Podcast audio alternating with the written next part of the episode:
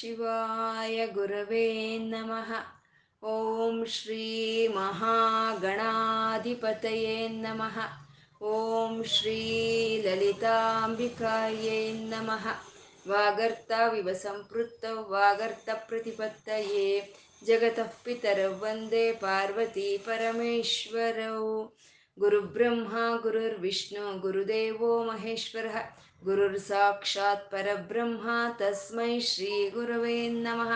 ವ್ಯಾಸಾಯ ವಿಷ್ಣುರೂಪಾಯ ವ್ಯಾಸರೂಪಾಯ ಸ್ಮೃತಿ ಶ್ರುತಿಸ್ಮೃತಿಪುರಾಣಾನಾम् ಆಲಯಂ ಕರುಣಾಲಯಂ. ನಮಾಮಿ ಭಗವತ್ಪಾದಶಂಕರಂ ಲೋಕಶಂಕರಂ. ಅಜ್ಞಾನಾಂ ಜಾಹ್ನವೀತೀರ್ಥಂ ಸರ್ವೇಷಾಂ ಸುಖದಂ ತೀರ್ಥಂ ಭಾರತೀತೀರ್ಥಮಾಶ್ರಯೇ ಶಿವಾಯ ವಿಷ್ಣುರೂಪಾಯ ವಿಷ್ಣುರೂಪಾಯ ಶಿವಾಯ ನಮಃ ಓಂ ನಮೋ ಭಗವತೆ ವಾಸುದೇವಾಯ ಶ್ರೀಮಾತ್ರೇ ನಮಃ ನಾಮರೂಪರಹಿತವಾದ ಚೈತನ್ಯವನ್ನು ನಾವು ವಿಷ್ಣು ಸಹಸ್ರನಾಮದಲ್ಲಿ ನಾರಾಯಣ ಬ್ರಹ್ಮ ಅಂತ ಉಪಾಸನೆ ಮಾಡ್ತಾ ಇದ್ದೀವಿ. ಸಾವಿರ ನಾಮಗಳು ಒಬ್ಬೊಂದೇ, ಸಾವಿರ ರೂಪಗಳು ಒಬ್ಬೊಂದೇ. ಪರಮಾತ್ಮನಲ್ಲಿ ಇರೋಂಥ ಗುಣಗಳನ್ನು ನಾವಿಲ್ಲಿ ನಾಮಗಳನ್ನಾಗಿ ಹೇಳ್ಕೊಳ್ತಾ ಇದ್ದೀವಿ. ಬಲಿಚಕ್ರವರ್ತಿ ತಾನು ತೊಂಬತ್ತೊಂಬತ್ತು ಅಶ್ವಮೇಧ ಯಾಗಗಳನ್ನು ಮಾಡ್ತಾನೆ. ಅಂದರೆ ಅಶ್ವಮೇಧ ಯಾಗ ಅಂದರೆ, ಆ ಒಂದು ಯಾಗ ಹೋಮಗಳನ್ನು ಮಾಡ್ತಾ ಒಂದು ವಿಧಿವತ್ತಾಗಿ ಒಂದು ಕುದುರೆಯನ್ನ, ಆ ರಾಜರ ಕುದುರೆಯನ್ನ ಅದನ್ನ ಅದಕ್ಕೆ ಅಲಂಕಾರ ಮಾಡಿ ಅದನ್ನ ಓಡೋದಕ್ಕೆ ಬಿಡ್ತಾರೆ. ಆ ಹಾಗೆ ಬಿಟ್ಟಂತ ಆ ಕುದುರೆ ಅನ್ನೋದು ಯಾವ್ಯಾವ ರಾಜ್ಯದ ಮೂಲಕ ಅದು ಹಾದು ಹೋಗುತ್ತೋ ಆ ರಾಜ್ಯವೆಲ್ಲ ಆ ಚಕ್ರವರ್ತಿಗೆ ಸೇರ್ಕೊಳ್ಳೋ ಅಂಥದ್ದು. ಆ ಕುದುರೆ ಯಾವ್ಯಾವ ರಾಜ್ಯಕ್ಕೆ ಹೋಗುತ್ತೋ ಆ ರಾಜ್ಯವೆಲ್ಲ ಚಕ್ರವರ್ತಿಗೆ ಸೇರ್ಕೊಳ್ಳುತ್ತೆ. ಇಲ್ಲ, ನಿನ್ನ ಕುದುರೆ ನನ್ನ ರಾಜ್ಯದೊಳಗೆ ಬಂದ್ರೆ ನಾನು ಯಾಕೆ ನಿನ್, ನನ್ನ ರಾಜ್ಯವನ್ನು ನಿನಗೆ ಕೊಡಬೇಕು ಅಂತ ಅಂದ್ರೆ ಅಲ್ಲಿ ಯುದ್ಧ ಆಗುತ್ತೆ. ಅವಾಗ ಆ ಯುದ್ಧದಲ್ಲಿ ಸೋಲಿಸಿ ಆ ರಾಜ್ಯವನ್ನು ಪಡ್ಕೊಳ್ಳೋ ಅಂಥದ್ದು ಆ ರೀತಿ ಬಲಿಚಕ್ರವರ್ತಿ ತೊಂಬತ್ತೊಂಬತ್ತು ಅಶ್ವಮೇಧ ಯಾಗಗಳನ್ನು ಮಾಡ್ತಾನೆ. ತೊಂಬತ್ತೊಂಬತ್ತು ಅಶ್ವಮೇಧ ಯಾಗಗಳನ್ನು ಮಾಡಿ ಭೂಲೋಕವನ್ನ, ಮೇಲಿನ ಲೋಕವನ್ನ, ಎಲ್ಲ ಲೋಕಗಳನ್ನು ತನ್ನ ವಶಕ್ಕೆ ತಗೊಳ್ತಾನೆ. ತನ್ನ ವಶಕ್ಕೆ ತಗೊಂಡು ನೂರನೆಯ ಒಂದು ಅಶ್ವಮೇಧ ಯಾಗವನ್ನು ಮಾಡ್ತಾರೆ. ನೂರು ಅಶ್ವಮೇಧ ಯಾಗಗಳನ್ನು ಯಾರು ಮಾಡ್ತಾರೋ ಅವ್ರಿಗೆ ಆ ಇಂದ್ರನ ಸಾಮ್ರಾಜ್ಯವಾದಂಥ ಸ್ವರ್ಗಲೋಕವು ಅವ್ರ ವಶಕ್ಕೆ ಬರುತ್ತೆ. ತೊಂಬತ್ತೊಂಬತ್ತು ಅಶ್ವಮೇಧ ಯಾಗಗಳನ್ನು ಮಾಡಿದಂಥ ಬಲಚಕ್ರವರ್ತಿ ನೂರನೇ ಅಶ್ವಮೇಧ ಯಾಗವನ್ನು ಸಂಪೂರ್ಣವಾಗಿ ಜಯವಂತವಾಗಿ ಮಾಡ್ತಾನೆ. ಮಾಡಿದಾಗ ಇಂದ್ರನ ಸ್ವರ್ಗಲೋಕ ಅನ್ನೋದು ಬಲಿಚಕ್ರವರ್ತಿದ ಆಧೀನಕ್ಕೆ ಬರುತ್ತೆ. ಅವಾಗ ಅದಿತಿ ದೇವಿ ಆ ಇಂದ್ರನ ಒಂದು ಸ್ವರ್ಗವನ್ನ ಅವನಿಗೆ ವಾಪಸ್ ಕೊಡಿಸ್ಬೇಕು ಅಂತ ಹೇಳಿ ಆ ಕಶ್ಯಪ ಮಹರ್ಷಿಯಿಂದ ಅವರ ಒಂದು ದೀಕ್ಷೆಯನ್ನ ತಗೊಂಡು ಒಂದು ವ್ರತವನ್ನು ಮಾಡ್ತಾಳೆ. ಆ ವ್ರತಕ್ಕೆ ಮನ ಒಂದು ಮೆಚ್ಚಿ ಪ್ರಶಂಸನೆಯಿಂದ ಆ ಇಂದ್ರನಿಗೆ ಸೋದರನಾಗಿ ಬರುವಂತ ವಿಷ್ಣುವು ಅವನು ಉಪೇಂದ್ರ ಇಂದ್ರನಿಗೆ ಸೋದರನಾಗಿ ಬರ್ತಾನೆ ಉಪೇಂದ್ರ ಹಾಗೆ ಬಂದಂತ ಅವನು ಹೇಗೆ ಬರ್ತಾನೆ? ವಾಮನನಾಗಿ ಬರ್ತಾನೆ. ಅಂದ್ರೆ ಅತೀ ಸೂಕ್ಷ್ಮದವನು. ಅಂದ್ರೆ ವಾಮನ ಅಂದ್ರೆ ಅಂಗುಷ್ಟ ಮಾತ್ರ ಅಂತ ಹೇಳ್ತಾರೆ. ನಮ್ಮ ಅಂಗುಷ್ಟ ಕೈ ಹೀಗೆ ಹಿಡಿದ್ರೆ ಎಷ್ಟಿರುತ್ತೋ ಅಷ್ಟು ಇರುವಂತ ವಾಮನನಾಗಿ ಸೂಕ್ಷ್ಮವಾಗಿ ಅವನು ಬಲಿಚಕ್ರವರ್ತಿ ಹತ್ರ ಬಂದು ಮೂರು ಹೆಜ್ಜೆಯ ಒಂದು ಒಂದು ದಾನವನ್ನಾಗಿ ಪಡ್ಕೊಳ್ತಾನೆ. ಕೊಡ್ತೀನಿ, ನನ್ನ ತೊಂಬತ್ತೊಂಬತ್ತು ಅಶ್ವಮೇಧ ಯಾಗಗಳನ್ನು ಮಾಡಿದ್ದೀನಿ. ಇವಾಗ ಸ್ವರ್ಗಲೋಕವು ನನಗೆ ಸೇರ್ತಾ ಇದೆ. ನಿನಗೆ ಮೂರು ಹೆಜ್ಜೆ ಕೊಡೋದೇನು? ನನಗೇನು ಕಷ್ಟವಾ? ಕೊಡ್ತೀನಿ ತಗೋ ಅಂತ ಮೂರು ಹೆಜ್ಜೆ ಕೊಟ್ಬಿಡ್ತಾನೆ ವಾಮನನ್ಗೆ. ಯಾವಾಗ ದಾನ ದಾರಿ ಅನ್ನೋದು ವಾಮನನ ಕೈಗೆ ಸೇರುತ್ತೋ ಆವಾಗೆ ಅವನು ಪ್ರಾಂಶುಹು, ವಾಮನ ಪ್ರಾಂಶುಹು ಪ್ರಾಂಶು ಆಗಿ ಉದ್ದವಾಗಿ ಬೆಳೆದು ಬಿಡ್ತಾನೆ. ಸೂಕ್ಷ್ಮವಾಗಿ ಬಂದ ವಾಮನನಾಗಿ ಸ್ಥೂಲವಾಗಿ ಬೆಳ್ಕೊಂಡ ಪ್ರಾಂಶವಾಗಿ ಮೂರು ಲೋಕಗಳಿಗೂ ತನ್ನ ಒಂದೊಂದು ಪಾದವನ್ನ, ಎರಡು ಲೋಕಗಳಿಗೂ ಇಟ್ಟು ಮೂರನೇ ಪಾದವನ್ನ ಬಲಿಚಕ್ರವರ್ತಿಯ ಮೇಲೆ, ತಲೆ ಮೇಲೆ ಇಟ್ಟು ಅವನ ಅಹಂಕಾರವನ್ನು ಅಣಗಿಸಿದಂತ ಅವನು ಅವನು ಪ್ರಾಂಶುಹು ಅಂತ. ಅಂದ್ರೆ ಬಲಿ, ಬಲಿಚಕ್ರವರ್ತಿ ಬಲಿ ಅಂದ್ರೆ ನಾನು, ನನ್ನದು ನನ್ನ ಬಲವೇ ಪ್ರಧಾನವಾಗಿರುವಂಥದ್ದು. ನನ್ನ ಬಲದಿಂದಾನೇ ನಾನು ಇಷ್ಟು ರಾಜ್ಯವನ್ನು ನಾನು ಗೆದ್ದುಕೊಂಡಿದ್ದೀನಿ ಅನ್ನೋ ಒಂದು ಅಹಂಕಾರವೇ ಬಲಿ ಅಂತ ಹೇಳೋದು. ಆ ಅಹಂಕಾರವನ್ನ, ಆ ನಮ್ಮ ಒಂದು, ಆ ಒಂದು ಅಹಮ್ಮನ್ನ ಪರಮಾತ್ಮನಿಗೆ ಅರ್ಪಣೆ ಮಾಡೋದನ್ನೇ ಬಲಿ ಅಂತ ಹೇಳ್ತೀವಿ. ಯಾವ ಕೆಲಸ ಮಾಡಿದ್ರು ಈಶ್ವರಾರ್ಪಣ ಬುದ್ಧಿಯಿಂದ ನಾವು ಮಾಡೋದನ್ನೇ ಅದನ್ನೇ ಬಲಿದಾನ ಅಂತ ಹೇಳೋದು ಅದನ್ನೇ ಬಲಿ ಅಂತ ಹೇಳೋದು. ಹಾಗೆ ಅಪ್ಪ ಹಾಗೆ ಆ ತನ್ನ ಅಹಂಕಾರ ಅಹಂಕಾರವನ್ನ ಯಾವಾಗ ಪರಮಾತ್ಮನಿಗೆ ಸಮರ್ಪಣೆ ಮಾಡಿದ್ನೋ ಆವಾಗ ಪರಮಾತ್ಮ ಮೂರು ಲೋಕಗಳಲ್ಲಿ ತಾನೇ ತುಂಬಿಕೊಂಡಿದ್ದಾನೆ ಅನ್ನುವಾಗ ತ್ರಿವಿಕ್ರಮನ ಹಾಗೆ ಅವನು ದರ್ಶನವನ್ನು ಕೊಡ್ತಾನೆ. ತ್ರಿವಿಕ್ರಮನಾಗಿ ದರ್ಶನವನ್ನು ಕೊಟ್ಟ ಅಂದ್ರೆ ಮೂರು ಲೋಕಗಳಲ್ಲಿ ತಾನೇ ತುಂಬಿಕೊಂಡಿದ್ದಾನೆ ಅಂತ. ಅಂದ್ರೆ ವಾಮನನಾಗಿ ಬಂದು ಮೂರು ಹೆಜ್ಜೆ ದಾನವನ್ನು ಪಡ್ಕೊಂಡು ಆಮೇಲೆ ಅವನು ಬೆಳೆದು ಮೂರು ಲೋಕಗಳನ್ನು ಆಕ್ರಮಿಸ್ಕೊಂಡ ಅಂದ್ರೆ ಅಲ್ಲ, ಅವನು ಮೊದಲಿಂದ ಮೂರು ಲೋಕಗಳಲ್ಲೂ ತುಂಬಿಕೊಂಡಿದ್ದ. ಯಾವಾಗ ಬಲಿಚಕ್ರವರ್ತಿ ತನ್ನ ಅಹಂಕಾರವನ್ನ ಪ ಪ ವಾಮನನಿಗೆ ಅರ್ಪಣೆ ಮಾಡಿದ್ನೋ ಆವಾಗ ಪರಮಾತ್ಮ ಎಲ್ಲ ಕಡೆ ತುಂಬಿಕೊಂಡಿದ್ದಾನೆ ಅನ್ನೋ ಒಂದು ಅರಿವು ಆ ಬಲಿಚಕ್ರವರ್ತಿಯಲ್ಲಿ ಬರುತ್ತೆ. ಹಾಗೆ ವಾಮನನ್ನಾಗಿ ಸೂಕ್ಷ್ಮವಾಗಿ ಬಂದಂದು ಸ್ಥೂಲವಾಗಿ ಬೆಳೆದಂಥವನೇ ಅವನೇ ಪ್ರಾಂಶುಹು. ಅವನ ಒಂದು ಜ್ಞಾನ ಅನ್ನೋದು ಅಮೋಘ. ಅಮೋಘ ಅಂದ್ರೆ ವ್ಯರ್ಥವಾಗ್ದಲ್ಲಿ ಇರುವಂತ ಜ್ಞಾನ.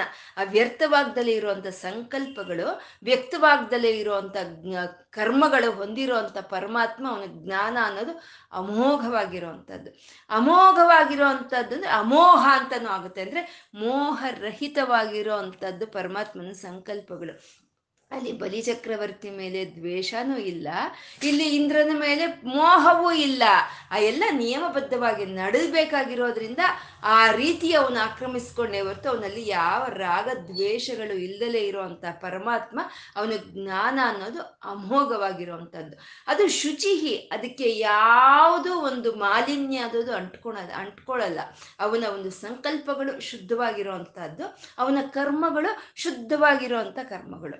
ಮತ್ತೆ ಹೇಳ್ಬೋದು, ನಾವು ಹೇಳ್ಬೋದು ಬಲಿಚಕ್ರವರ್ತಿಯ ಹತ್ರ ಮೂರು ಹೆಜ್ಜೆಯ ಒಂದು ದಾನವಾಗಿ ಪಡ್ಕೊಂಡು ಒಂದು ಹೆಜ್ಜೆಯನ್ನ ಬಲಿಚಕ್ರವರ್ತಿ ತಲೆ ಮೇಲೆ ಇಟ್ಬಿಟ್ಟು ವಂಚನೆ ಮಾಡ್ದ ಅಲ್ವಾ ಶ್ರೀಹರಿ ಬಲಿ ಚಕ್ರವರ್ತಿಗೆ?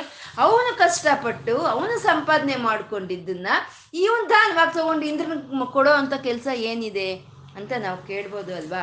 ಆದರೆ ಬಲಿಚಕ್ರವರ್ತಿಯ ತಲೆ ಮೇಲೆ ಆ ಪರಮಾತ್ಮ ಪಾದವನ್ನು ಊರ್ದ ಅಂತಂದರೆ ಅದಕ್ಕಿಂತ ಇನ್ನು ಉತ್ತಮವಾದಂಥ ಒಂದು ಸ್ಥಿತಿ ಅನ್ನೋದು ಯಾರಿಗೆ ಸಿಕ್ಕುತ್ತೆ? ಪರಮಾತ್ಮನ ಪಾದಗಳು ನಮ್ಮ ತಲೆ ಮೇಲೆ ಇತ್ತು ಅಂದರೆ ಅದಕ್ಕಿಂತ ಇನ್ನು ಉನ್ನತವಾದ ಸ್ಥಿತಿ ಯಾವುದು?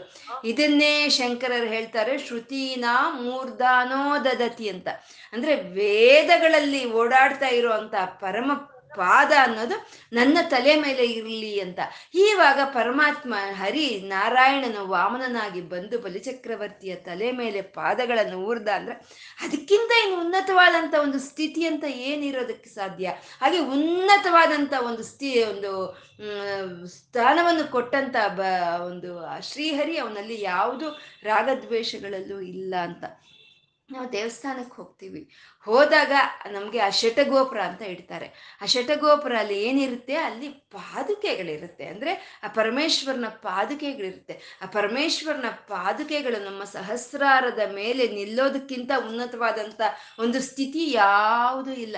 ಹಾಗೆ ಬಲಿಚಕ್ರವರ್ತಿಗೆ ಉನ್ನತೋನ್ನತ ಸ್ಥಾನವನ್ನು ಕೊಟ್ಟಂತ ಅವನೇ ಅವನೇ ವಾಮನ, ಅವನು ಪ್ರಾಂಶು ಅವನ ಜ್ಞಾನ ಅನ್ನೋದು ಅಮೋಘವಾಗಿರುವಂಥದ್ದು, ಅದು ಶುಚಿಯಾಗಿರುವಂಥದ್ದು. ಈ ವಾಮನ ಪ್ರಾಂಶು ಅನ್ನೋದ್ರಲ್ಲಿ ನಾವು ಎಷ್ಟು ಬಲವಾಗಿ ಆದರೂ ಸರಿ, ನಾವು ಎಷ್ಟು ಪರಾಕ್ರಮದಿಂದನಾದರೂ ಸರಿ, ನಾವು ಎಷ್ಟು ಸಂಪಾದನೆ ಮಾಡಿದ್ರು ಪರಮಾತ್ಮನ ಒಂದು ಅನುಗ್ರಹ ಇಲ್ಲ ಅಂದ್ರೆ ಅದರಲ್ಲಿ ಹುಲ್ಕಡ್ಡಿನೂ ನಮಗೆ ಸಿಕ್ಕಲ್ಲ ಅನ್ನೋದನ್ನ ತೋರಿಸ್ಕೊಡೋ ಅಂತ ಒಂದು ಅವತಾರವೇ ವಾಮನ ಅವತಾರ ಅದೇ ಪ್ರಾಂಶು ಅವನೇ ಸ್ಥೂಲವಾಗಿ ಬಂದಂತ ಅವನೇ ಸೂಕ್ಷ್ಮವಾಗಿ ಬಂದಂತ ಅವನೇ ಸ್ಥೂಲವಾಗಿ ಬೆಳೆಯೋವನು ಅವನ ಒಂದು ಜ್ಞಾನ ಅನ್ನೋದು ಅಮೋಘ.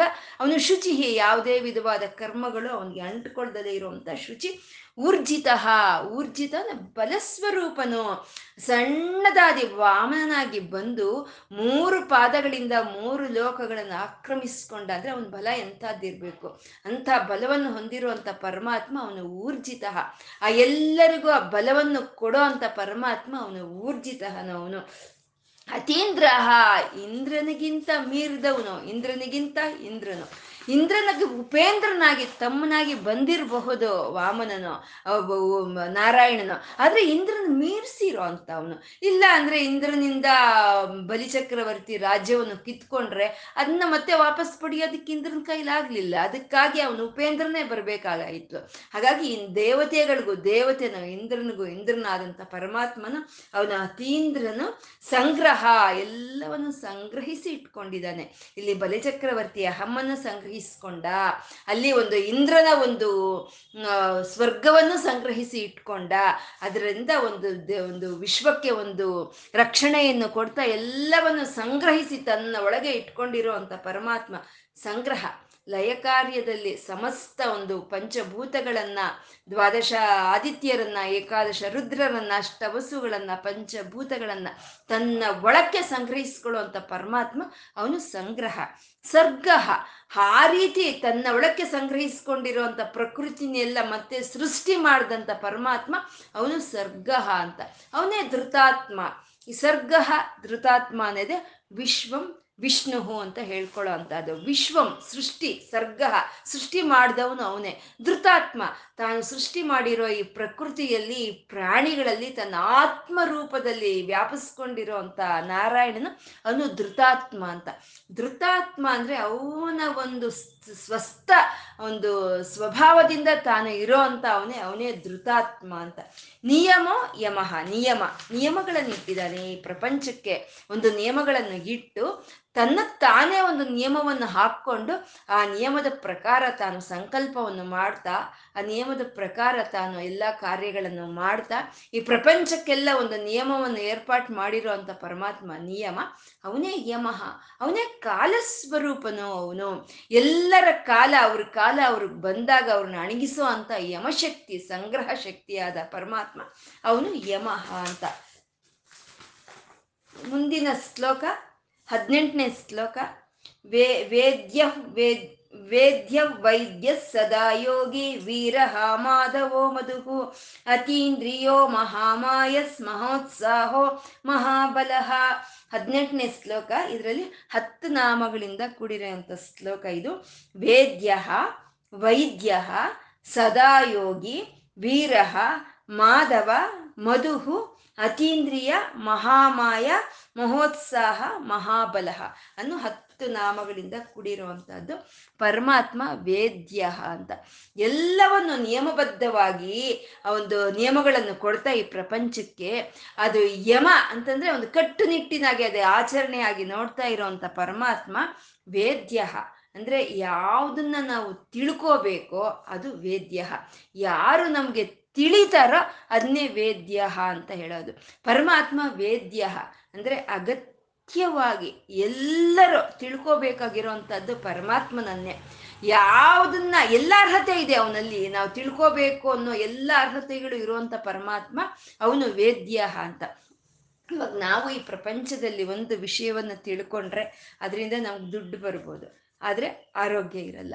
ಆರೋಗ್ಯ ಆರೋಗ್ಯ ಬರುವಂತ ಒಂದು ವಿಷಯ ತಿಳ್ಕೊಂಡ್ವಿ ಅಂದ್ರೆ ಅಲ್ಲಿ ಆನಂದ ಅಂತ ಇರೋದಿಲ್ಲ. ಹಾಗೆ ಆರೋಗ್ಯ, ಆನಂದ ಸರ್ವವು ಯಾರಿಂದ, ಯಾರನ್ನ ತಿಳ್ಕೊಂಡ್ರೆ ಸಿಕ್ಕುತ್ತೋ ಅವನೇ ವೇದ್ಯನು. ಅವನ್ ತಿಳ್ಕೊಂಡ್ಮೇಲೆ ಬೇರೆ ಇನ್ಯಾವ ವಿಷಯ ನಾವು ತಿಳ್ಕೊಳ್ಳೋ ಅಷ್ಟು ಅವಶ್ಯಕತೆ ಇಲ್ದಲೇ ಇರೋವಂಥ ಪರಮಾತ್ಮ ಅವನು ವೇದ್ಯ ಅಂತ. ಆ ವೇದ್ಯ ಆದ ಪರಮಾತ್ಮ ಅವನು ತಿಳ್ಕೊಂಡ್ವ ನಮಗೆ ಮತ್ತೆ ಮೃತ್ಯು ಅನ್ನೋದು ಇರೋದಿಲ್ಲ, ಮತ್ತೆ ಇನ್ನೊಂದು ತಿಳ್ಕೊಳ್ಳೋ ಅಂತ ಅವಶ್ಯಕತೆನೂ ನಮ್ಗೆ ಬರೋದಿಲ್ಲ. ಅಂದ್ರೆ ಮೃತ್ಯು ಇರಲ್ಲ ಅಂದ್ರೆ ನಾವು ಹೀಗೆ ಸಾವಿರಾರು ವರ್ಷ ಹೀಗೆ ಇದ್ದು ಬಿಡ್ತೀವಿ ಅಂತನಾ? ಅಂದ್ರೆ ಅಲ್ಲ, ಜನ್ಮ ಮೃತ್ಯುಗಳ ಚಕ್ರದಿಂದ ನಮ್ಮನ್ನು ಕಾಪಾಡೋ ಅಂತ ಅವನು ಅವನು ವೇದ್ಯನು.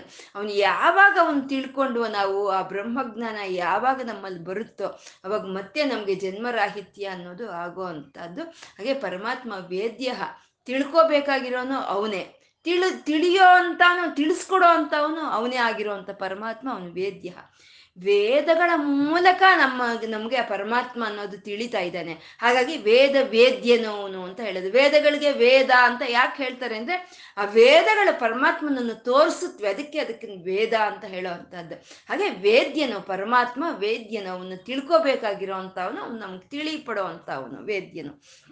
ಒಬ್ಬ ರಾಮನಾಗಿ, ಒಬ್ಬ ಕೃಷ್ಣನಾಗಿ, ಒಬ್ಬ ಮತ್ಸನಾಗಿ ಒಬ್ಬ ಒಬ್ಬ ವಾಮನನಾಗಿ, ಒಬ್ಬ ಪ್ರಾಂಶುವಾಗಿ ಅವನು ನಮಗೆ ವ್ಯಕ್ತವಾಗ್ತಾ ಇದ್ದಾನೆ. ತನ್ನನ್ನು ತಾನು ನಮಗೆ ತಿಳಿಸ್ಕೊಳ್ತಾ ಇರೋ ಅಂತ ಪರಮಾತ್ಮ ಅವನು ವೇದ್ಯ ಅಂತ. ಅಂದ್ರೆ ಪರಮಾತ್ಮ ವೇದ್ಯ ಎಲ್ಲ ತಿಳಿ ತಿಳಿ ತಿಳಿಪಡ್ತಾ ಇರೋ ಅಂತ ಅವನು ಪರಮಾತ್ಮ. ಅವನಿಗೇನೋ ತಿಳಿದಿಲ್ವಾ ಅಂದ್ರೆ ಅವನಿಗೆಲ್ಲ ತಿಳಿದಿರೋ ಅಂತ ಅವನು ಅವನು ವೈದ್ಯ ವೇದ್ಯ ತಿಳಿ ಪಡೋ ಅಂತ ಅವನು. ಅವನೇ ತಿಳ್ಕೊಳ್ಳೋದಕ್ಕೆ ಇರೋ ಅಂತ ತಿಳ್ಕೋಬೇಕು ಅನ್ನೋ ಅರ್ಹತೆಗಳೆಲ್ಲ ಅವನಲ್ಲೇ ಇದೆ. ಅಗತ್ಯವಾಗಿ ನಾವೆಲ್ಲರೂ ಅವನು ತಿಳ್ಕೋಬೇಕು. ಮತ್ತೆ ಅವನು ಎಲ್ಲವನ್ನು ತಿಳಿದವನು ಅವನು. ಅವನು ವೇದ್ಯ, ವೈದ್ಯ ಅಂತ ಎಲ್ಲವನ್ನು ತಿಳಿದವನು. ಜ್ಞಾನಸ್ವರೂಪನು ಪರಮಾತ್ಮ. ಜ್ಞಾನ ಅಂದ್ರೆ ಜ್ಞಾ ಜ್ಞೇಯ ಜ್ಞಾ ಜ್ಞೇಯ ಜ್ಞಾತ ಅಂತ ಹೇಳ್ತಾರೆ. ಜ್ಞೇಯ ಅಂದ್ರೆ ನಾವು ಯಾವ್ದ್ರ ಮೂಲಕ ತಿಳ್ಕೊಳ್ತೀವೋ ಅದು ಅದನ್ನ ವಿದ್ಯೆ ಅಂತ ಹೇಳ್ತಾರೆ ಅದನ್ನೇ ಜ್ಞೇಯ ಅಂತ ಹೇಳ್ತೀರಿ. ಅಂದ್ರೆ ನಾವು ತಿಳ್ಕೊಳ್ಳೋ ಅಂಥದ್ನ ಜ್ಞಾತ ಅಂದ್ರೆ ತಿಳಿಪಡೋ ಅಂಥದ್ದನ್ನ ಜ್ಞಾತ ಅಂತ ಹೇಳ್ತೀರ, ಹೇಳ್ತಾರೆ. ಅಂದ್ರೆ ಅಜ್ಞಾತ ಅಂತ ಹೇಳ್ತೀವಿ. ಅಜ್ಞಾತ ಅಂದ್ರೆ ತಿಳಿ ಪಡೆದಲ್ಲೇ ಇರೋದು ಅಜ್ಞಾತ. ಜ್ಞಾತ ಯಾವುದ್ರ ಮೂಲಕ ನಾವು ಎಲ್ಲವನ್ನು ತಿಳ್ಕೊಳ್ತಾ ಇದ್ದೀವೋ ಆ ಜ್ಞಾನ ಜ್ಞೇಯ ಸ್ವರೂಪನೇ ಅದೇ ವಿದ್ಯೆ ಅಂತ ಹೇಳ್ತಾರೆ. ಆ ವಿದ್ಯೆ ಅನ್ನೋದು ಎರಡು ವಿಧವಾಗಿರುತ್ತೆ. ಅಪರಾವಿದ್ಯೆ, ಪರಾವಿದ್ಯೆ ಅನ್ನೋದು. ಅಪರಾವಿದ್ಯೆ ಅಂದ್ರೆ ಈ ಲೋಕಕ್ಕೆ ಬೇಕಾಗಿರೋ ಅಂಥ ಒಂದು, ಬೇಕಾಗಿರೋದಕ್ಕೋಸ್ಕರ ನಾವು ಕಲಿಯುವಂಥ ವಿದ್ಯೆಯನ್ನೇ ಅಪರಾವಿದ್ಯೆ ಅಂತ ಹೇಳ್ತೀವಿ. ಪರಾವಿದ್ಯೆ ಅಂದ್ರೆ ಪರಬ್ರಹ್ಮನನ್ನು ಕುರಿತು ನಾವು ತಿಳ್ಕೊಳ್ಳೋ ಅಂಥದ್ದನ್ನ ಅದು ಬ್ರಹ್ಮವಿದ್ಯೆ ಅದನ್ನೇ ಪರಾವಿದ್ಯೆ ಅಂತ ಹೇಳ್ತೀವಿ. ಹಾಗೆ ಪರ ಅಪರ ವಿದ್ಯೆಯ ರೂಪದಲ್ಲಿ ಇರೋವಂಥ ಪರಮಾತ್ಮ ಅವನು ವೈದ್ಯ ಅಂತ ಎಲ್ಲವನ್ನು ತಿಳಿದವನು ಅವನು ಅಂತ. ವೈದ್ಯ ಅಂದ್ರೆ ಎಲ್ಲ ತಿಳಿದು ಆ ಸಮಸ್ಯೆಗೆ ತಕ್ಕಂತೆ ಪರಿಹಾರವನ್ನು ತೋರಿಸ್ಕೊಡೋ ಅಂತ ಅವನನ್ನ ವೈದ್ಯ ಅಂತ ಹೇಳ್ತಾರೆ. ವೈದ್ಯ, ಪರಮಾತ್ಮ ವೈದ್ಯ. ಈ ಶರೀರಕ್ಕೆ ಬಂದಿರೋ ಅಂಥ ರೋಗಗಳನ್ನ, ಮನಸ್ಸಿಗೆ ಬಂದಿರೋ ರೋಗಗಳನ್ನ ನಿವಾರಣೆ ಮಾಡೋ ಅಂಥ ವೈದ್ಯನು ಪರಮಾತ್ಮನ, ಶ್ರೀಹರನು ಅವನು ವೈದ್ಯ ಅಂತ. ಈ ಧನ್ವಂತರಿಯ ಮೂಲಕವಾಗಿ ಬಂದು ನಮಗೆ ಆಯುರ್ವೇದವನ್ನು ಕೊಟ್ಟಂತ ಶ್ರೀಹರಿ ಅವನು ವೈದ್ಯ ಅಂತ ಹೇಳೋ ಅಂಥದ್ದು. ವಿಷ್ಣು ಸಹಸ್ರನಾಮ, ಈ ವಿಷ್ಣು ಸಹಸ್ರನಾಮ ಪಾರಾಯಣದಿಂದ ಒಂದು ಶಾರೀರಿಕ ರೋಗಗಳೇ ಅಲ್ಲ, ಒಂದು ಮಾನಸಿಕ ರೋಗಗಳಿಗೂ ಒಂದು ಪರಿಹಾರ ಅನ್ನೋದು ಸಿಕ್ಕುತ್ತೆ. ಅಂದ್ರೆ ಅಂತ ಮಾನಸಿಕ ರೋಗಗಳಿಗೂ, ಶಾರೀರಿಕ ರೋಗಗಳಿಗೂ ಪರಿಹಾರ ಸಿಕ್ಕೋ ಅಂತ ವಿಷ್ಣು ಸಹಸ್ರ ನಾಮವನ್ನ ವ್ಯಾಸರ ಮೂಲಕ ನಮ್ಗೆ ಕೊಟ್ಟಂತ ಶ್ರೀಹರಿ ಅವನು ವೈದ್ಯನು ಅಂತ. ವೈದ್ಯ ಅಂದ್ರೆ ನಮ್ಮ ರೋಗಗಳನ್ನು ಗುರುತಿಸಿ, ಅದಕ್ಕೆ ಉಪಶಮನವನ್ನು ಕೊಡೋ ಅಂತ ಅವನು ವೈದ್ಯ ಅಂತ ಹೇಳ್ತಾರೆ. ಯಾರೋ ಒಬ್ರು ಮೈಯೆಲ್ಲ ಕೆರಿ, ಕೆರೆತ ಹತ್ಕೊಂಡಿತ್ತಂತೆ. ಮೈಯೆಲ್ಲ ಕೆರೆತ ಹತ್ಕೊಂಡಿದ್ರೆ ಅವರು ವೈದ್ಯರ ಹತ್ರ ಹೋಗಿ ನಂಗೆ ಮೈಯೆಲ್ಲ ಕೆರೆತವಾಗಿದೆ ಹಾಗೆ ಅಂತಂದ್ರೆ ಅವ್ರೇನೋ ಔಷಧಿ ಕೊಡ್ತಾರೆ. ಕೊಟ್ಟು ಒಂದು ವಾರ ಇದನ್ನ ಬಳಸಿ ಅಂತ ಹೇಳ್ತಾರೆ. ಅಂದ್ರೆ ವಾರ ಈ ಔಷಧಿಯನ್ನು ನಾನು ಬಳಸಿದ್ರೆ ನನಗೆ ಈ ಕೆರೆತ ಎಲ್ಲ ಹೋಗುತ್ತಾ ಅಂತಂದ್ರೆ, ಈ ವಾರ ಈ ಔಷಧಿ ತಗೊಂಡ್ರೆ ಕೆರೆತ ಹೋಗುತ್ತೋ ಇಲ್ವೋ ನಿಂಗೆ ಕೆರ್ಕೊಳ್ಳೋದಕ್ಕೆ ಉಗುರು ಬೆಳೆಯುತ್ತೆ ಅಂತ ಹೇಳಿದ್ರಂತೆ. ವೈದ್ಯರು. ಅಂದ್ರೆ ಆ ರೋಗಕ್ಕೆ ಉಪಶಮನವನ್ನು ಕೊಡೋ ಅಂತ ವೈದ್ಯನಲ್ಲ ಇವನು. ವೈದ್ಯೋ ನಾರಾಯಣ ಹರಿಹಿ ಅಂದ್ರೆ ಆ ಕೆರೆತ ಇಲ್ದಲೆ ಮಾಡ್ತಾನೆ. ಅಂದ್ರೆ ಕಾಯಿಲೆನೆ ನಮ್ಮಿಂದ ನಮ್ಗೆ ಬರ್ದಲೆ ನೋಡ್ಕೊಳ್ಳೋ ಅಂತ ಅವನು ಅವನು ವೈದ್ಯೋ ನಾರಾಯಣೋ ಹರಿಹಿ. ಎಲ್ಲವನ್ನು ಬಲ್ಲವನು ಅವನು ಅವನು ವೈದ್ಯನು ಅಂತ. ಆ ಒಂದು ಸಸ್ಯಗಳ ರೂಪದಲ್ಲಿ, ಒಂದು ಆಯುರ್ವೇದದ ರೂಪಗಳಲ್ಲಿ, ಎಲ್ಲ ಗಿಡ ಮೂಲಿಕೆ, ಮೂಲಿಕೆಗಳ ರೂಪಗಳಲ್ಲಿ ನಮ್ಮ ಶರೀರಕ್ಕೆ ಬರೋ ಅಂಥ ಒಂದು ರೋಗಗಳನ್ನು ನಿವಾರಣೆ ಮಾಡ್ತಾ, ನಮ್ಮ ಮನಸ್ಸಿಗೆ ಬಂದಿರೋ ರೋಗಗಳನ್ನು ನಿವಾರಣೆ ಮಾಡೋದಕ್ಕೆ ವಿಷ್ಣು ಸಹಸ್ರನಾಮದ ರೂಪದಲ್ಲಿ ತನ್ನಂತಾನು ಪ್ರಕಟಿಸ್ಕೊಂಡಿರುವಂಥ ಪರಮಾತ್ಮ, ಅವನು ವೈದ್ಯ, ವೇದ್ಯೋ ವೈದ್ಯ, ಸದಾ ಯೋಗಿ. ಅವನೆಂಥವನು ಆ ವೈದ್ಯನು, ಆ ವೈದ್ಯೋ ನಾರಾಯಣೋ ಅರಿಹಿ. ಅವನು ಅಂದರೆ ಸದಾ ಯೋಗಿ. ಯೋಗಿ ಅಂದರೆ ಜ್ಞಾನದಿಂದ ಕೂಡಿರೋ ಅಂಥವ್ರು ಆನಂದದಿಂದ ಇರೋ ಅಂಥವ್ರನ್ನ ಯೋಗಿ ಅಂತ ಹೇಳ್ತಾರೆ. ಈ ಒಬ್ಬ ಸನ್ಯಾಸಿಗಳು, ಒಬ್ಬ ಯೋಗೀಶ್ವರರು, ಒಬ್ಬರು ಸನ್ಯಾಸಿಗಳು ಒಬ್ಬ ಆಶ್ರಮದಲ್ಲಿ ಅವರು ಇರ್ತಾರೆ. ಆಶ್ರಮದಲ್ಲಿ ಇರಬೇಕಾದ್ರೆ ಮತ್ತೆ ಇನ್ಯಾರೋ ಒಬ್ರು ಒಂದು ಬನ್ನಿ ನೀವು, ನಿಮ್ಮ ಸೇವೆ ನಮ್ಮ ಆಶ್ರಮಕ್ಕೆ ಬೇಕಾಗಿದೆ, ಬನ್ನಿ ಅಂತ ಕರ್ಕೊಂಡು ಹೋಗ್ತಾರೆ. ಸರಿ, ಇಲ್ಲಿಂದ ಅಲ್ಲಿಗೆ ಹೋದ್ರು ಆ ಸನ್ಯಾಸಿ. ಹೋದವರು ಅವ್ರಿಗೆ ಏನು ಮನಸ್ಸಿಗೆ ಸರಿ ಹೋಗ್ಲಿಲ್ವೋ, ಅವರಿಗೆ ಯಾವ ರೀತಿ ಅವರಿಗೆ ಅಲ್ಲಿ ಒಂದು ಇದಾಗ್ಲಿಲ್ವೋ, ಅವರು ಬಂದು ಮತ್ತೆ ಅಂತ ದೊಡ್ಡ ಆಶ್ರಮವನ್ನು ಬಿಟ್ಟು ಒಂದು ಸಣ್ಣ ರೂಮಿನಲ್ಲಿ ಇರ್ತಾರೆ ಅವರು. ಆ ಸಣ್ಣ ರೂಮಿನಲ್ಲಿ ಇದ್ದುಕೊಂಡು ಯಾರು ಏನು ಕೊಟ್ರೆ ಅದನ್ನೇ ತಿಂದ್ಕೊಂಡು ಅಲ್ಲೇ ಜ್ಞಾನವಂತರಾಗಿ ಅಲ್ಲೇ ಆನಂದದಿಂದ ಅವ್ರ ಕಾಲ ಕಳೀತಾ ಇರ್ತಾರೆ. ಅವ್ರನ್ನ ಮತ್ತೆ ಒಂದು ಋಷಿಕೇಶದಿಂದ ಒಂದು ಆಶ್ರಮದವರು ಅವ್ರು ಬಂದು ನೀವು ಬನ್ನಿ ಚಾತುರ್ಮಾಸದ ಒಂದು ವ್ರತಕ್ಕಾಗಿ ಅಂತ ಅವ್ರು ಆಶ್ರಮಕ್ಕೆ ಕರ್ಕೊಂಡು ಹೋಗ್ತಾರೆ. ಹೋದಾಗ ಅದೊಂದು ದೊಡ್ಡ ಆಶ್ರಮ, ಅಲ್ಲಿ ಚಾತುರ್ಮಾಸಿ ಆಗೋಯ್ತು. ಆಗೋದ್ಮೇಲೆ ನೀವು ನಿಮ್ಮ ಸೇವೆ ನಮ್ಗೆ ಅಗತ್ಯವಾಗಿ ಬೇಕಾಗಿದೆ. ನಮ್ಮ ಅಧ್ಯಾಪಕರಿಗೆ ನೀವು ತರಬೇತಿ ಕೊಡಬೇಕಾಗಿದೆ. ನೀವು ಇಲ್ಲೇ ಶಾಶ್ವತವಾಗಿ ಉಳ್ಕೊಳ್ಳಿ ಅಂತ ಹೇಳ್ತಾರೆ. ಅಂದ್ರೆ ಅವರು ಆಶ್ರಮದಲ್ಲಿದ್ರು, ಒಂದು ಸಣ್ಣ ರೂಮಿನಲ್ಲಿದ್ದು ಮತ್ತೆ ದೊಡ್ಡ ಆಶ್ರಮಕ್ಕೆ ಹೋದ್ರು ಅವರು ಜ್ಞಾನಿಗಳಾಗೇ ಇದ್ರು, ಯೋ ಆನಂದದಿಂದಾನೇ ಇದ್ರು ಅಂತ ಅವ್ರನ್ನ ಯೋಗಿ ಅಂತ ಹೇಳೋದು. ಅಂದ್ರೆ ಪರಮಾತ್ಮ ಜನ್ಮ, ಮೃತ್ಯು ಅನ್ನೋದು ಇಲ್ದಲೇ ಇರುವಂತ ಪರಮಾತ್ಮ ಅವನು ಸದಾ ಯೋಗಿ. ಅವನು ನಿರಂತರ ಜ್ಞಾನದಿಂದ, ನಿರಂತರ ಅಪಾರ ಆನಂದದಿಂದ ಇರುವಂತ ಪರಮಾತ್ಮ ಅವನು ಸದಾ ಯೋಗಿ ಅಂತ ಹೇಳೋದು. ಸದಾ ಯೋಗಿ, ಸದಾ ಯೋಗಿಯಾಗಿ ಪರಮಾತ್ಮ ಜಾಗರೂಕತೆಯಿಂದ ಈ ಪ್ರಪಂಚವನ್ನೆಲ್ಲ ಕಾಪಾಡ್ಕೊಳ್ತಾ ಇದ್ದಾನೆ. ಅಂದ್ರೆ ಇಂದ್ರಿಯಗಳು ಈ ಶರೀರ ಎಲ್ಲ ನಿದ್ದೆ ಮಾಡ್ತಾ ಇದ್ರು ಈ ಶರೀರವನ್ನ ಕಾಪಾಡ್ಕೊಳ್ತಾ ಇರುವಂತ ಈ ಆತ್ಮವೇ ಸದಾ ಯೋಗಿ ಅಂತ ಹೇಳೋದು. ಎಲ್ಲ ಈ ಪ್ರಪ, ಈ ಶರೀರ ಎಲ್ಲ ಒಂದು ನಿದ್ದೆ ಮಾಡ್ತಾ ಇದೆ. ಆದ್ರೆ ಆತ್ಮ ಅನ್ನೋದು ಎಚ್ಚರವಾಗಿರುತ್ತೆ. ಹಾಗೆ ಈ ಪ್ರಪಂಚ ಎಲ್ಲ ನಿದ್ದೆ ಮಾಡ್ತಾ ಇದ್ರು ಈ ಪ್ರಪಂಚದಲ್ಲಿ ಜಾಗರೂಕತವಾಗಿ ಇರುವಂತಹ ಪರಮಾತ್ಮನ ಚೈತನ್ಯವನ್ನೇ ಸದಾ ಯೋಗಿ ಅಂತ ಹೇಳೋದು. ಅವನು ಯಾವಾಗ್ಲೂ ಜ್ಞಾನ ಸ್ವರೂಪನೇ, ಯಾವಾಗ್ಲೂ ಆನಂದ ಸ್ವರೂಪನೇ. ಪರಮಾತ್ಮ ಸದಾ ಯೋಗಿ. ಯೋಗಿ ಅಂದ್ರೆ ಕೂಡ್ಸವನು ಕೂಡ್ಸವನು, ಒಂದನ್ನು ಒಂದಕ್ಕೂ ಸೇರಿಸಿ ಕೂಡ್ಸವನು ಅವನು ಯೋಗಿ ಅಂತ ಹೇಳೋದು. ಪರಮಾತ್ಮ ಆಕಾಶ, ಆಕಾಶದಲ್ಲಿ ಸೂರ್ಯಚಂದ್ರರಿಂದ ಹಿಡಿದು ಎಲ್ಲ ಗ್ರಹಗಳನ್ನು ಆಕಾಶದಲ್ಲಿ ಇಟ್ಟಿದ್ದಾನೆ. ಅಂದ್ರೆ ಆಕಾಶಕ್ಕೂ ಈ ಗ್ರಹಗಳಿಗೂ ಯೋಗವನ್ನು ಕೂಡಿಸಿದ್ದಾನೆ ಪರಮಾತ್ಮ. ಆ ಗಾಳಿಗೂ, ವಾಯುವಿಗೂ ಆಕಾಶಕ್ಕೂ ಯೋಗವನ್ನು ಕೂಡಿಸಿದ್ದಾನೆ. ಗಾಳಿಗೂ, ಬೆಂಕಿಗೂ ಯೋಗ, ಬೆಂಕಿಗೂ ನೀರಿಗೂ ಯೋಗ, ನೀರಿಗೂ ಭೂಮಿಗೂ ಯೋಗ. ಭೂಮಿಗೂ, ಸಸ್ಯಗಳಿಗೂ, ಆಹಾರ ಪದಾರ್ಥಗಳಿಗೂ, ಆಹಾರಕ್ಕೂ, ಪ್ರಾಣಕ್ಕೂ ಯೋಗ. ಹಾಗೆ ಒಂದಕ್ಕೂ ಒಂದು, ಒಂದನ್ನ ಒಂದಕ್ಕೆ ಯೋಗವನ್ನು ಸೇರಿಸಿರುವಂತ ಪರಮಾತ್ಮ ಅವನು ಸದ, ಅವನು ಸದಾ ಯೋಗಿ ಯಾವಾಗಲೂ ಅವನು ಒಂದು ಆನಂದದಲ್ಲಿ, ಒಂದು ಜ್ಞಾನದಲ್ಲಿ ಇದ್ದು, ಈ ವಿಶ್ವ ಪ್ರಪಂಚದಲ್ಲಿ ಜಾಗರೂಕತನಾಗಿ ಇದ್ದು, ಈ ಚೈತನ್ಯವಂತವನಾಗಿದ್ದು, ಈ ಪ್ರಪಂಚವನ್ನ ರಕ್ಷಣೆ ಮಾಡ್ತಾ ಇರುವಂತ ಪರಮಾತ್ಮ ಅವನು ಸದಾ ಯೋಗಿ ಅಂತ.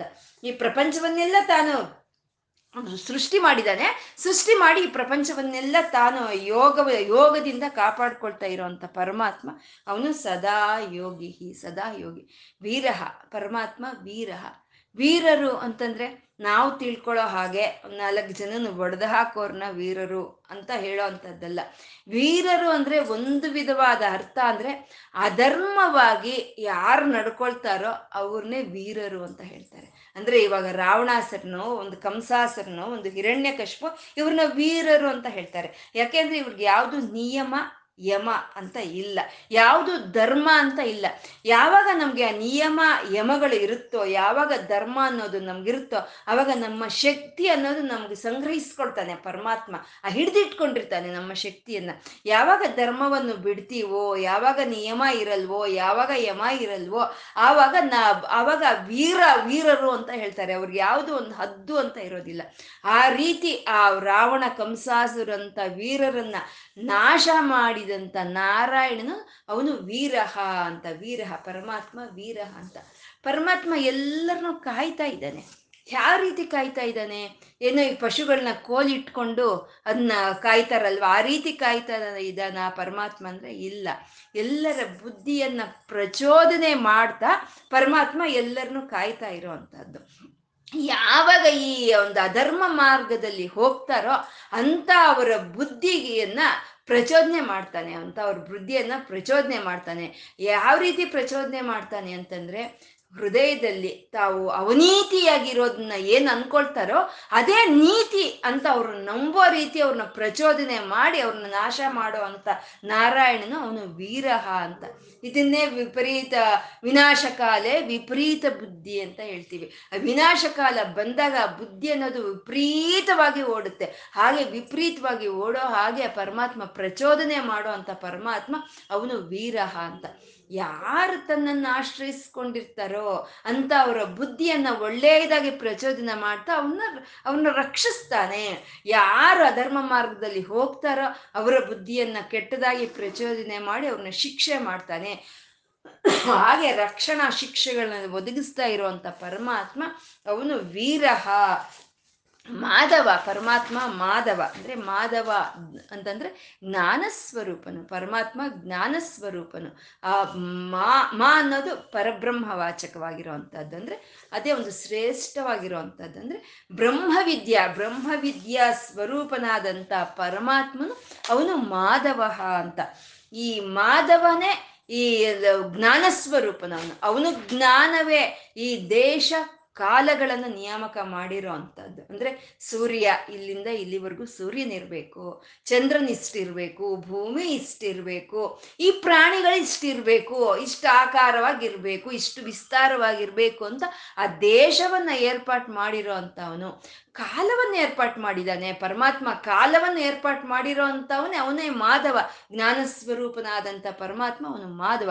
ಇಲ್ಲಾಂದ್ರೆ ಯಾರು ಏರ್ಪಾಟ್ ಮಾಡಿದ್ದಾರೆ ಈ ಕಾಲವನ್ನ? ಇಪ್ಪತ್ನಾಲ್ಕು ಗಂಟೆ ಅಂದ್ರೆ ಒಂದು ದಿನ. ಒಂದು ಸಲಿ ಭೂಮಿ ತಿರುಗಿದ್ರೆ ಒಂದು ದಿನ. ಒಂದು ಸಲಿ ಭೂಮಿ ತನ್ನಂತಾನು ಸುತ್ತುತ್ತಾ ಸೂರ್ಯನ್ ಸುತ್ತ ಸುತ್ತಿತು ಅಂದ್ರೆ ಮುನ್ನೂರ ಅರವತ್ತೈದು ದಿನ. ಅದು ಒಂದು ವರ್ಷ ಅಂತ ಈ ರೀತಿ ಕಾಲವನ್ನು ಏರ್ಪಾಟ್ ಮಾಡಿರೋರು ಯಾರು? ಹಾಗೆ ದೇಶ ಕಾಲಗಳನ್ನು ಏರ್ಪಾಟ್ ಮಾಡಿರೋ ಅಂತ ಪರಮಾತ್ಮನ ಜ್ಞಾನ, ಅದೇ ಮಾಧವ ಅಂತ ಹೇಳುವಂಥದ್ದು ಮಾಧವ ಪರಮಾತ್ಮ.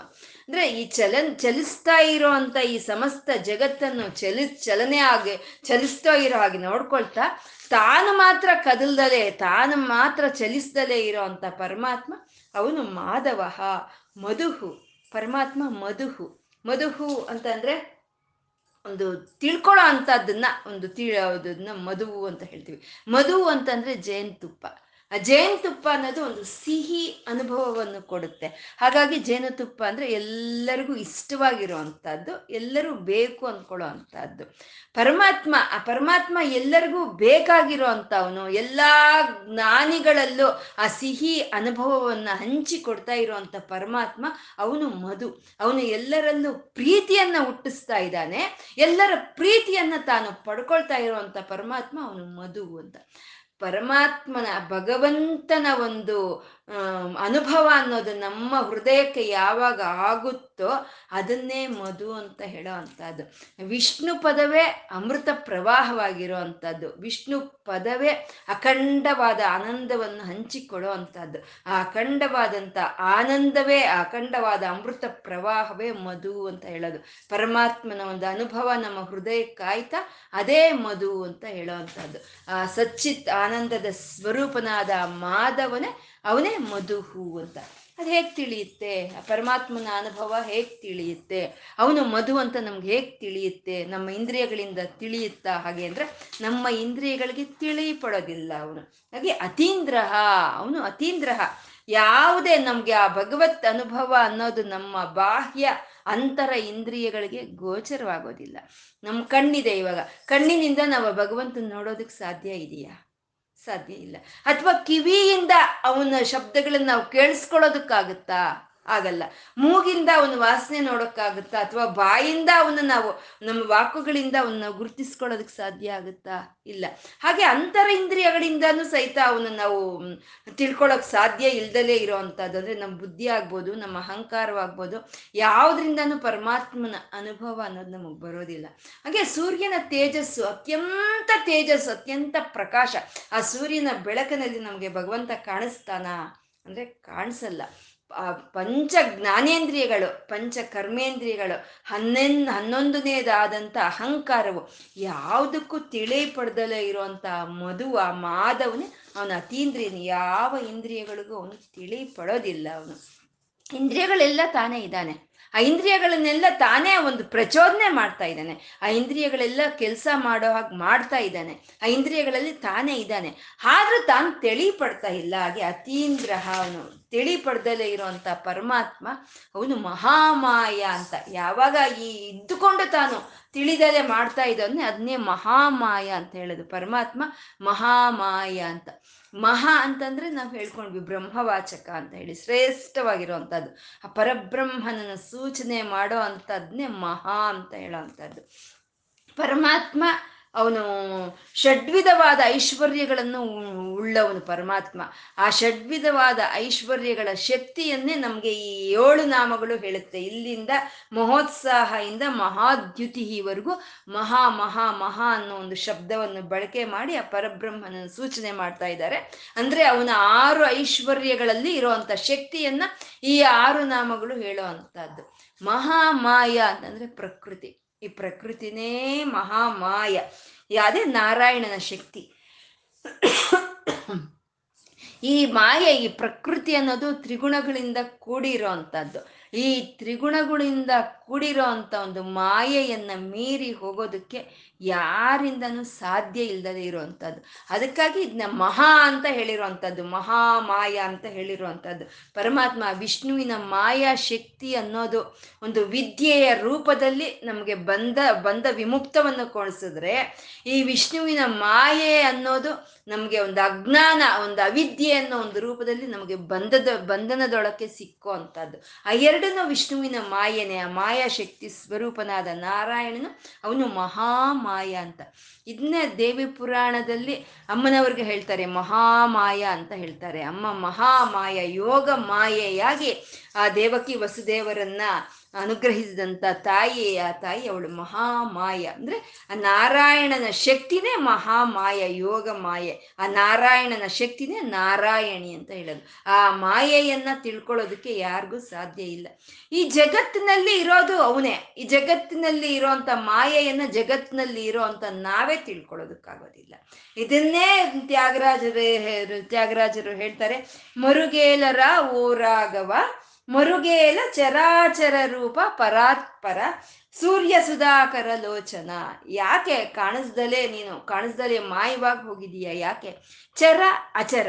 ಕಾ ಓಡಾಡೋ ಅಂಥದ್ದು ಓಡಾಡ್ದಲೇ ಇರೋ ಅಂಥ ಪ್ರಾಣಿಗಳಲ್ಲಿ ನೀನೇ ತುಂಬಿಕೊಂಡಿದ್ರು. ನಮಗೆ ಕಾಣಿಸ್ತಾ ಇಲ್ವಲ್ಲ? ಸೂರ್ಯಚಂದ್ರರೇ ನಿನ್ನ ನೇತ್ರರಾಗಿದ್ರು ನೀನು ನೀನು ಮಾಯವಾಗಿ ಹೋಗಿದೀಯಲ್ಲ ಕಾಣಿಸ್ತಾ ಇಲ್ವಲ್ಲ ಅಂತ ತ್ಯಾಗರಾಜರು ಹೇಳೋ ಅಂಥದ್ದು. ಪರಮಾತ್ಮ ಈ ಪ್ರಕೃತಿಯೆಲ್ಲ ತುಂಬಿಕೊಂಡಿದ್ದಾನೆ, ಎಲ್ಲ ಕಡೆ ತುಂಬಿಕೊಂಡಿದ್ದಾನೆ. ಎಳ್ಳಲ್ಲಿ ಎಣ್ಣೆ ಹೇಗಿರುತ್ತೋ, ಹಾಲಲ್ಲಿ ಬೆಣ್ಣೆ ಹೇಗಿರುತ್ತೋ, ಹಾಗೆ ಈ ಪ್ರಕೃತಿಯಲ್ಲಿ ಪ್ರಪಂಚದಲ್ಲಿ ತಾನು ತುಂಬಿಕೊಂಡಿದ್ರು ಆ ತಾನು ತುಂಬಿಕೊಂಡಿರೋದು ನಮ್ಗೆ ಯಾರಿಗೂ ತಿಳಿ ಪಡೋದಿಲ್ಲ ಅದೇ ಅವನು ಮಾಯಾಶಕ್ತಿ ಅಂತ ಹೇಳೋವಂಥದ್ದು. ಪರಮಾತ್ಮ ಶ್ರೀರಾಮನಾಗಿ, ಕೃಷ್ಣನಾಗಿ ತನ್ನನ್ನು ತಾನು ಪ್ರಕಟಿಸ್ಕೊಂಡ. ಪ್ರಕಟಿಸ್ಕೊಂಡ್ರು ಅವನು ವಿಷ್ಣು ಅಂತ ನಮ್ಗೆ ತಿಳಿಪಡೋದಿಲ್ಲ. ಅವನೇ ನಾರಾಯಣ ಅಂತ ತಿಳಿಪಡೋದಿಲ್ಲ. ಅವನು ನಮ್ಮ ಹಾಗೆ ಒಂದು ಮಾನವ ಮಾತ್ರನು ಅಂತ ನಮ್ಗೆ ಅನಿಸೋ ಹಾಗೆ ನಮ್ಮಲ್ಲಿ ಮಾಯೆಯಲ್ಲಿ ಮುಳುಗಿಸಿದಂಥ ಪರಮಾತ್ಮ ಅವನು ಮಹಾಮಾಯ ಅವನು. ಅವನು ದಶರಥ ಕೌಸಲ್ಯರಿಗೆ ಶ್ರೀರಾಮನಾಗಿ ಬರ್ತಾನೆ. ಶ್ರೀ ಯಶೋದೆ ನಂದರಿಗೆ ಶ್ರೀಕೃಷ್ಣನಾಗಿ ಬರ್ತಾನೆ. ಆ ಯಶ್ ಯಶೋದೆಗೆ ಬಾಯಲ್ಲಿ ಸಮಸ್ತ ಭೂಪ್ರಪಂಚವನ್ನು ತೋರಿಸ್ತಾನೆ. ತೋರಿಸ್ದಂಗೆ ತೋರಿಸು ಮತ್ತೆ ಅದನ್ನ ಕಾಣಿಸ್ದಲೇ ಮಾಡೋ ಅಂತ ಅವನು ಮಾಯಾಶಕ್ತಿ ಸ್ವರೂಪನು ಪರಮಾತ್ಮ ಅವನು ಮಹಾಮಾಯ ಅಂತ ಹೇಳೋ ಅಂಥದ್ದು. ಅವನ ಮಾಯೆಯಿಂದ ಯಾರಿಗೂ ಅದನ್ನ ಬಿಡಿಸ್ಕೊಳಕ್ ಹೋಗ್ದಲೇ ಇರುವಂತ ಮಾಯೆ ಅದು. ಅದು ಮಹಾಮಾಯ ಅಂತ ಹೇಳೋ ಅಂಥದ್ದು. ಆ ಮಾಯಾ ಸ್ವರೂಪನವನು ನಮಗೆ ನಮ್ಗೆ ಇವತ್ತಿನ ದಿನ ಒಂದು ಅತೀ ಕಷ್ಟ ಅನ್ನೋದು ಇರುತ್ತೆ ನಾಳೆ ದಿನ ಅದು ಮಾಯವಾಗಿ ಹೋಗುತ್ತೆ. ಇವತ್ತು ಒಂದು ಅತಿ ಸುಖ ಅಂತ ಇರುತ್ತೆ. ಆ ಸುಖವೇ ನಾಳೆ ದಿನ ಮಾಯವಾಗಿ ಹೋಗುತ್ತೆ. ಇವತ್ತು ಹುಣ್ಣಿಮೆಯ ಚಂದ್ರ ಸಂಪೂರ್ಣವಾಗಿದ್ದಾನೆ. ಅವನೇ ಒಂದು ಅಮಾವಾಸ್ಯೆ ಬರುವಷ್ಟೊತ್ತಿಗೆ ಮಾಯವಾಗ್ತಾನೆ. ಹಾಗೆ ಈ ಕಾಣಿಸ್ತಾ ಇರ್ತಾ ಇರೋ ಈ ಪ್ರಕೃತಿ ಎಲ್ಲ ಒಂದಿನ ಮಾಯವಾಗಿ ಹೋಗುತ್ತೆ. ಅದು ಇರೋದಲ್ಲ. ಆ ಇಲ್ದಲೇ ಇರೋದನ್ನ ಇರೋ ಹಾಗೆ ನಮಗೆ ತೋರಿಸ್ತಾ, ಆ ಇಲ್ದಲೇ ಇರೋದ್ರಲ್ಲಿ ತಾನು ಇದ್ದುಕೊಂಡು ಈ ಪ್ರಪಂಚವನ್ನು ನಡೆಸ್ತಾ ಇರೋವಂಥ ಪರಮಾತ್ಮ ಅವನು ಮಹಾಮಾಯ. ಮಹೋತ್ಸಾಹ, ಇನ್ನು ಮುಂದಿನ ನಾಮ ಮಹೋತ್ಸಾಹ. ನಾವು ಹೇಳ್ಕೊಂಡ್ವಿ, ಈ ಆರು ನಾಮಗಳು ಪರಮಾತ್ಮನ ಒಂದು ಐಶ್ವರ್ಯಗಳ ಐಶ್ವರ್ಯ ಶಕ್ತಿಯನ್ನ ತೋರಿಸುವಂತ ನಾಮಗಳು ಅಂತ.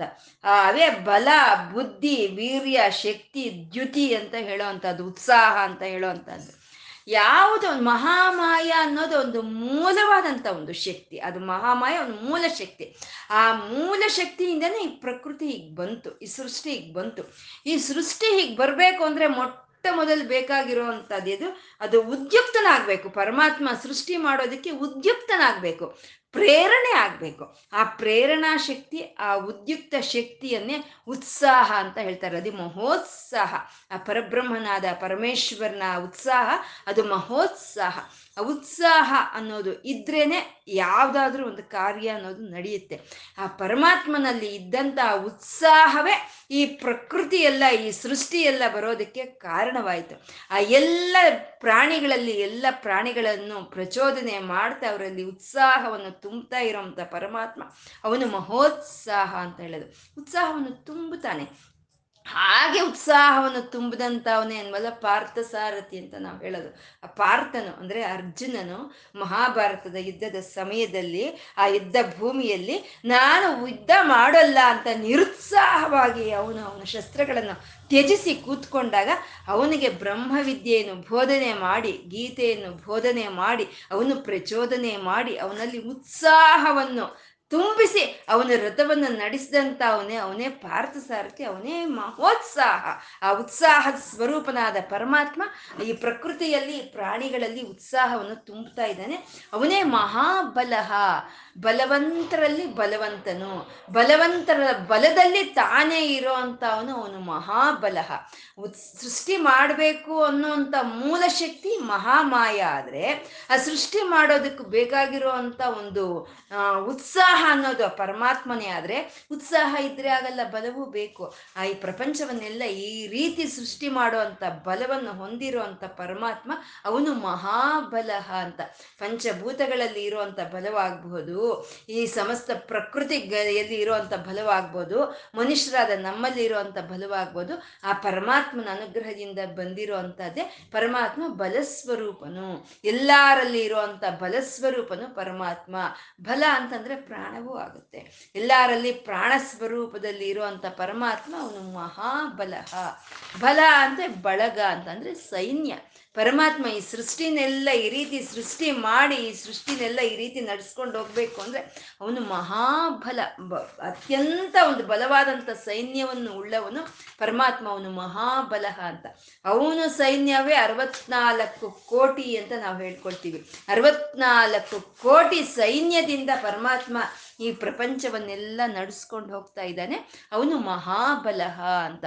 ಪರಮಾತ್ಮ ವೇದ್ಯನು ಅವನು, ಅವನ ಕುರಿತೆ ನಾವು ತಿಳ್ಕೊಬೇಕಾಗಿರೋ ಅವನು ಅವನು ತಿಳ್ಕೊಳ್ಳೋದಕ್ಕೆ ಸಮಸ್ತ ಅರ್ಹತೆಯು ಅವನಲ್ಲಿ ಇರೋ ಅಂತ ಪರಮಾತ್ಮ ಅವನು, ವೇದ್ಯನು. ಅವನೇ ವೈದ್ಯನು, ಎಲ್ಲವನ್ನು ತಿಳಿದಿರೋವನು. ಎಲ್ಲ ಸಮಸ್ಯೆಗಳನ್ನು ತಿಳ್ಕೊಂಡು ಅದಕ್ಕೆ ಸರಿಯಾದ ಪರಿಹಾರವನ್ನು ಸೂಚನೆ ಮಾಡೋ ಅಂತ ವೈದ್ಯನು ಅವನು ಪರಮಾತ್ಮ. ಅವನು ಸದಾ ಯೋಗಿ. ಸದಾ ಜ್ಞಾನ ಸ್ವರೂಪನಾಗಿ, ಸದಾ ಆನಂದದ ಸ್ವರೂಪನಾಗಿ ಈ ಪ್ರಪಂಚದಲ್ಲಿ ಒಂದಕ್ಕೊಂದು ಯೋಗವನ್ನು ಸೇರಿಸ್ತಾ ತಾನು ಒಂದು ಆತ್ಮರೂಪದಲ್ಲಿ ಎಲ್ಲರಲ್ಲೂ ಜಾಗರೂಕನಾಗಿ ಇರೋ ಅಂತ ಪರಮಾತ್ಮ ಅವನು ಸದಾ ಯೋಗಿ. ಅವನೇ ವೀರಹ. ಯಾರ ಧರ್ಮ ಮಾರ್ಗದಲ್ಲಿ ಹೋಗ್ತಾರೋ ಅಂತ ಅವ್ರನ್ನ ನಾಶ ಪಡಿಸೋ ಅಂತ ಪರಮಾತ್ಮ ಅವನು ವೀರಹ ಅವನೇ ಮಾಧವ, ಬ್ರಹ್ಮವಿದ್ಯಾ ಸ್ವರೂಪನಾದಂಥ ಪರಮಾತ್ಮನು ಅವನ ಅನುಭವ ಯಾವಾಗ ನಮಗೆ ಬರುತ್ತೋ ಅದೇ ಅದು ಜೇನಿಗಿಂತ ಸಿಹಿಯಾಗಿರೋವಂಥದ್ದು ಅವನು ಮಧುಹು, ಆ ಪರಮಾತ್ಮನ ಅನುಭವವೇ ನಮಗೆ ಒಂದು ಸಚ್ಚಿತ್ತ ಆನಂದವನ್ನು ಕೊಡೋ ಅಂಥದ್ದು ಪರಮಾತ್ಮ ಮಧುಹು. ಯಾವ ಇಂದ್ರಿಯಗಳಿಗೂ ತಿಳಿಪಡೋದಿಲ್ಲ. ಯಾವ ಕಣ್ಣಿಗಾಗ್ಬೋದು, ಯಾವ ಮೂಗಿಗಾಗ್ಬೋದು, ಯಾವ ಒಂದು ಇದಕ್ಕೆ ಸ್ಪರ್ಶೆಗಾಗ್ಬೋದು ತಿಳಿದಲೇ ಇರುವಂತ ಪರಮಾತ್ಮ ಅವನು ಅತೀಂದ್ರಹ ಇನ್ನೇನು? ಚಿದೇಕರಸ ರಸರೂಪಿಣಿ ಅಂತ ಹೇಳ್ಕೊಂಡಿದ್ವಿ. ಲಲಿತ ಸಹಸ್ರನಾಮದಲ್ಲಿ. ತನುಮಧ್ಯ ಅಂತ ಹೇಳ್ಕೊಂಡಿದೀವಿ. ನಮ್ಮ ತನುಮಧ್ಯದಲ್ಲಿ ಇರುವಂತ ಚಿದೇಕ ರಸವೇ ಪರಮಾತ್ಮ ಅಂತ. ಅದೇ ಅದೇ ಅದು ಯಾವ ಇಂದ್ರಿಯಗಳಿಗೂ ತಿಳಿ ಪಡೋದಿಲ್ಲ ಒಬ್ಬ ತನುಮಧ್ಯ ಅಂದ್ರೆ ಬೆನ್, ಬೆಣ್ಣು ಮೂಳೆ, ಅಂದ್ರೆ ಸ್ಪೈನಲ್ ಕಾರ್ಡ್ ಆ ಸ್ಪೈನಲ್ ಕಾರ್ಡನ್ನ ಸರ್ಜರಿ ಮಾಡೋ ಅಂತ ಒಬ್ಬ ಸರ್ಜನ್ ಅವನು ಹೇಳ್ತಾನೆ, ನಾನು ಸಾವಿರಾರು ಸರ್ಜರಿಗಳನ್ನು ಮಾಡಿದ್ದೀನಿ, ಆದರೆ ನಂಗೆ ಯಾವ ಬೆನ್ನು ಮೂಳೆಯಲ್ಲೂ ನಂಗೆ ಯಾವ ಚಿದೇಕರಸ ನನಗೆ ಕಾಣಲಿಲ್ವೇ? ಆ ಯಾವುದು ಆ ಇದು ನನಗೆ ಕಾಣಲಿಲ್ವೇ? ಅಂತ ಹೇಳ್ತಾನೆ. ಅಂದ್ರೆ ನಮ್ಮ ಒಂದು ಸಾಮಾನ್ಯವಾದ ಕಣ್ಣಿಗೆ ಗೋಚರವಾಗೋ ಅಂತ ಅವನಲ್ಲ ಆ ಮಧುಹು, ಅವನು ಪರಮಾತ್ಮ. ಅವನ ಅತೀಂದ್ರಿಯ ಒಂದು ಆಧ್ಯಾತ್ಮಿಕವಾದಂಥ ಒಂದು ಕಣ್ಣಿಗೆ ಭಕ್ತಿ ಕಣ್ಣಿಗೆ, ಒಂದು ಭಕ್ತಿ ಇರೋವಂಥ ಅವರ ನೇತ್ರಗಳಿಗೆ, ಜ್ಞಾನ ಇರೋವಂಥ ನೇತ್ರಗಳು ಮಾತ್ರ ಗೋಚರ ಪಡೋ ಅಂತ ಮಧುಹು, ಜೇನಿನ ಸಮಾನವಾದಂಥ ಮಧುಹು ಪರಮಾತ್ಮ. ಅವನು ಅತೀಂದ್ರಹ ಅವನೇ ಮಹಾಮಾಯ. ಆ ಮಾಯಾ ಸ್ವರೂಪದಿಂದ ಈ ಪ್ರಕೃತಿನಿ ಎಲ್ಲ ಅವನು ನಿಯಾಮಕ ಮಾಡಿ ಆ ಮಾಯೆಯಿಂದ ತಾನು ಗೆದ್ದು ಆ ಮಾಯೆಯ ಒಳಗೆ ಎಲ್ಲರನ್ನು ಮುಳುಗಿಸಿ ಇದನ್ನೆಲ್ಲ ಅವನು ಸಂಯೋಜನೆ ಮಾಡ್ತಾ ಇರುವಂತ ಪರಮಾತ್ಮ ಅವನು ಮಹಾಮಾಯ. ಅವನ ಉತ್ಸಾಹವೇ ಈ ಸೃಷ್ಟಿ ಹೀಗೆ ವ್ಯಕ್ತವಾಗಿರೋದಕ್ಕೆ ಕಾರಣವಾಗಿರುವಂಥದ್ದು. ಆ ಉತ್ಸಾಹ ಸ್ವರೂಪನು ಪರಮಾತ್ಮ. ಮಹಾಬಲ ಅವನ ಬಲವೇ ಎಲ್ಲರಲ್ಲೂ ಇರೋವಂಥ ಒಂದು ಬಲ ಪ್ರಾಣಶಕ್ತಿ ಯಾಗಿ ಇದ್ದುಕೊಂಡು ತಾನು ಬಲ, ಬಲವಂತರಿಗೆ ಬಲವಂತನಾಗಿ ಇದ್ದುಕೊಂಡು ಈ ಪ್ರಪಂಚವನ್ನೆಲ್ಲ ಈ ರೀತಿ ಬಲ ತುಂಬಿ ಈ ಪ್ರಪಂಚದಲ್ಲಿ ಪ್ರಪಂಚವನ್ನು ನಡೆಸ್ತಾ ಇರುವಂತ ಪರಮಾತ್ಮ ಅವನು ಮಹಾಬಲಹ ಅಂತ ಹೇಳ್ಕೊಳ್ತಾ ಪರಮಾತ್ಮನಿಗೆ ಇವತ್ತು ನಾವು ಏನು ಹೇಳ್ಕೊಂಡಿದೀವೋ ಅದನ್ನ ವೈದ್ಯ, ವೈದ್ಯನಾದ ವೈದ್ಯೋ ನಾರಾಯಣೋ ಅವರಿಗೆ ಅವೈದ್ಯನಾದ ಶ್ರೀಹರಿಗೆ ಅರ್ಪಣೆ ಮಾಡಿಕೊಂಡು ನಮ್ಮಲ್ಲಿರೋ ಅಂಥ ಒಂದು ಶಾರೀರಿಕ ರೋಗಗಳಾಗ್ಬೋದು, ಭವರೋಗಗಳಾಗ್ಬೋದು, ಮಾನಸಿಕ ರೋಗಗಳಾಗ್ಬೋದು, ತಂದೆ ನನ್ನಿಂದ ನಿವಾರಣೆ ಮಾಡು ಅಂತ ನಾವು ಧ್ಯಾನ ಮಾಡ್ತಾ ಇವತ್ತು ಲಕ್ಷ್ಮೀನಾರಾಯಣರಿಗೆ ನತಿರಿಯಂ ನನ್ನ ಈ ನಮಸ್ಕಾರವನ್ನು ಸ್ವೀಕಾರ ಮಾಡು ತಂದೆ ಅಂತ ಕೇಳ್ಕೊಳ್ತಾ ಸರ್ವಂ ಶ್ರೀ ಲಲಿತಾರ್ಪಣಮಸ್ತು.